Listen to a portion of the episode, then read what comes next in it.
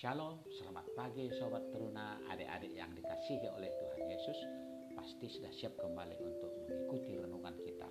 Mari kita satukan hati, kita memohon pimpinan Tuhan, kita berdoa. Terima kasih Tuhan Yesus, Engkau baik dan bahkan sangat baik bagi kami memelihara istirahat malam ini. Terima kasih Tuhan, Engkau memberikan juga pagi ini kami kembali kepercayaan, napas kehidupan, kesehatan, bahkan berbagai-bagai kebaikan yang Tuhan siapkan bagi kami. Mampukan kami ya Roh Kudus untuk membaca, merenungkan, bahkan juga memahami secara benar firman-Mu yang akan kami baca bersama-sama. Biarlah Tuhan Yesus yang memimpin juga renungan kami dari awal, pertengahan hingga akhir. Dalam nama Yesus kami telah berdoa. Amin.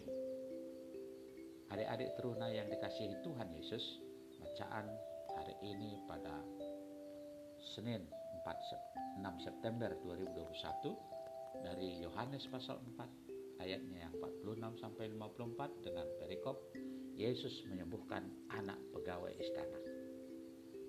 Adik-adik teruna, Om akan bacakan bagi kita, mari semuanya kita menyimaknya. Maka Yesus kembali lagi ke Kana di Galilea, di mana ia membuat air menjadi anggur. Dan di Kapernaum ada seorang pegawai istana anaknya sedang sakit. Ketika ia mendengar bahwa Yesus telah datang dari Yudea ke Galilea, pergilah ia kepadanya lalu meminta supaya ia datang dan menyembuhkan anaknya sebab anaknya itu hampir mati. Maka kata Yesus kepadanya, "Jika kamu tidak melihat tanda dan mujizat, kamu tidak percaya." Pegawai istana itu berkata kepadanya, "Tuhan, datanglah sebelum anakku mati." Kata Yesus padanya, "Pergilah, anakmu hidup." Orang itu percaya akan perkataan yang dikatakan Yesus padanya, lalu pergi. Ketika ia masih di tengah jalan, hamba-hambanya telah datang kepadanya dengan kabar bahwa anaknya hidup. Ia beberapa ia bertanya kepada mereka, pukul berapa anak itu mulai sembuh? Jawab mereka, kemarin siang pukul satu demamnya hilang. Maka teringatlah ayah itu bahwa pada saat itulah Yesus berkata kepadanya, anakmu hidup. Lalu ia pun percaya, ia dan seluruh keluarganya. Dan itulah tanda kedua yang dibuat Yesus ketika ia pulang dari Yudea ke Galilea. Sejauh itu pembacaan firman Tuhan, terpujilah Tuhan, haleluya. Sobat teruna, adik-adik sekalian yang dikasihi oleh Tuhan Yesus, Om Brutu akan bacakan bagi kita renungan dari Sabda Bina Teruna Harian pada hari ini Senin 6 September 2021 dengan tema disembuhkan dari jauh. Tadi kita telah baca bacaan kita Yohanes 4 ayat 46 sampai 54. Di sini Om akan bacakan. Dalam kitab Injil ada banyak mujizat penyembuhan yang dilakukan Tuhan Yesus. Semuanya memiliki latar belakang dan kisah yang berbeda serta menarik. Ada kisah tentang orang sakit, apa yang dialami dan bagaimana akhirnya mengalami kesembuhan. Kali ini kita belajar tentang kisah penyembuhan anak pegawai istana yang nyaris mati akibat sakit yang dialaminya. Apa yang menarik dari kisah ini? Pertama, dua kali sang ayah memohon Yesus datang ke rumahnya dan menyembuhkan anaknya. Ternyata bagi Yesus, ia tidak harus pergi ke sana.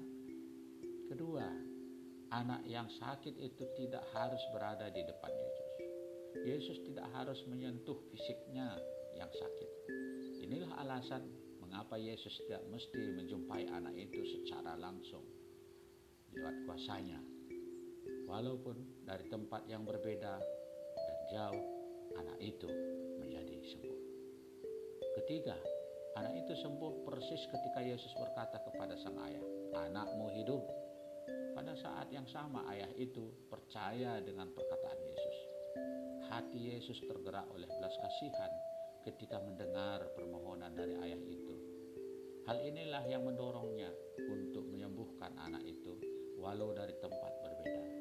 Kepercayaan sang ayah atas perkataan Yesus membuat mujizat itu terjadi pada saat yang sama.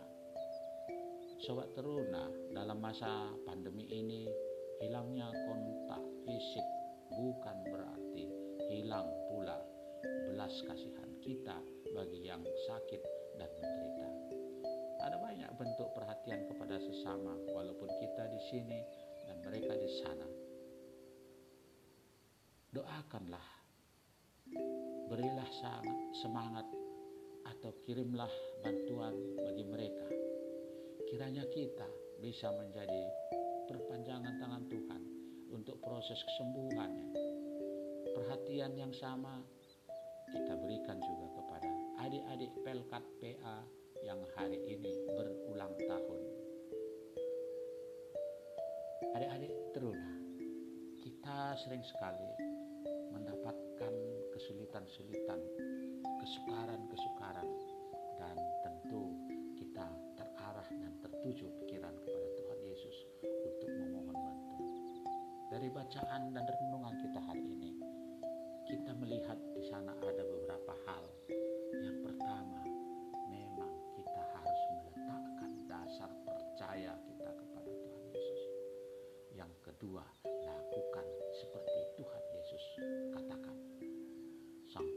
istana itu ketika dikatakan anaknya sembuh dan ia percaya, ia pergi pulang dan belum sampai ke rumahnya dia sudah menjumpai berita dari pengawal-pengawalnya bahwa anaknya sembuh.